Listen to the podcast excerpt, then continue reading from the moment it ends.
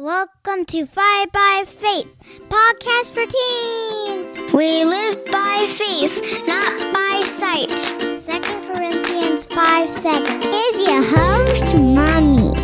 You're supposed to say her real name. I forgot. Here's your host, Amy Ailes. Hello, flyers. Ready for takeoff? I'd like to encourage you to fly by faith and not by sight. Why fly and not live or walk or whatever your Bible translation says? Because to fly is to rise above our limited view and see through God's eyes. To fly is to be free.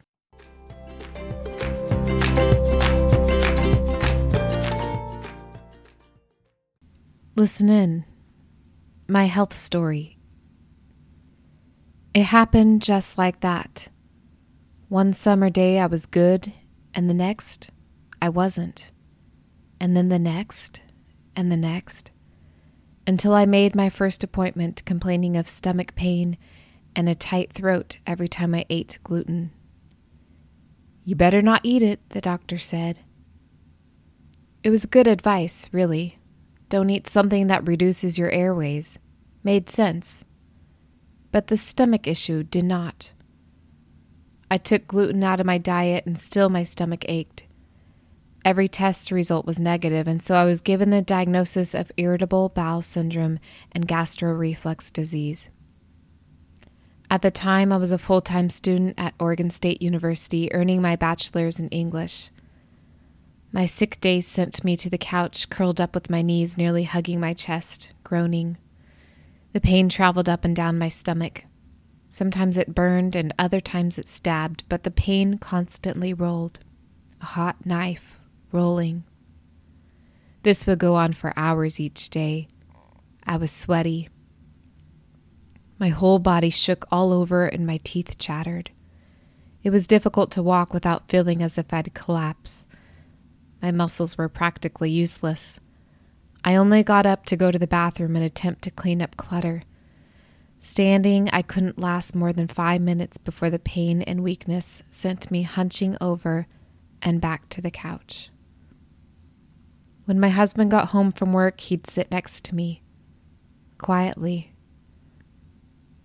We might need to go to the ER if it doesn't stop, I said. But they couldn't find anything. It would be a waste of money. It hurts, though. They can't do anything about it, right? Are you going to say anything? I don't know what to say, Eric said. Pray for God to give me a new stomach, I said. Ask him how I got a knife in there. You don't have a knife in your stomach. Feels like it. You'll get better in a day or so, Eric said. How do you know? You always do. Do you have chronic pain? Are you suffering physically? Do you find that people just don't understand? Let me pray for you.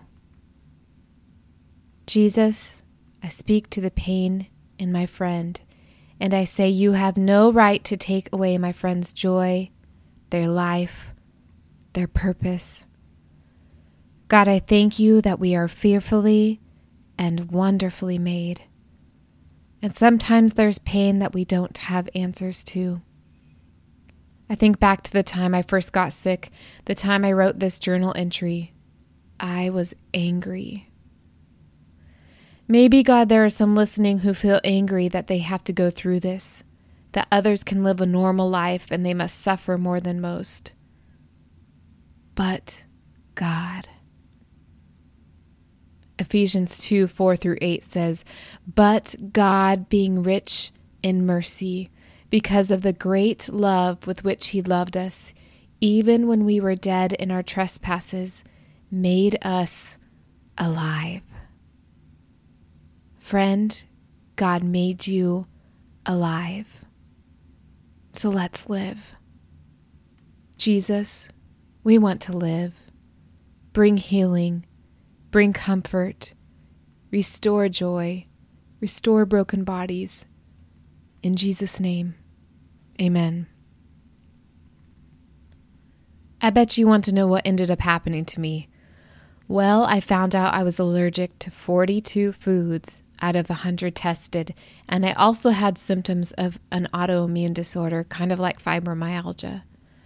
I eliminated the foods I was allergic to and started eating more fruits and veggies in capsules called Juice Plus, and I was completely better for three years. But then I got sick again, and today I'm right back where I started 11 years ago.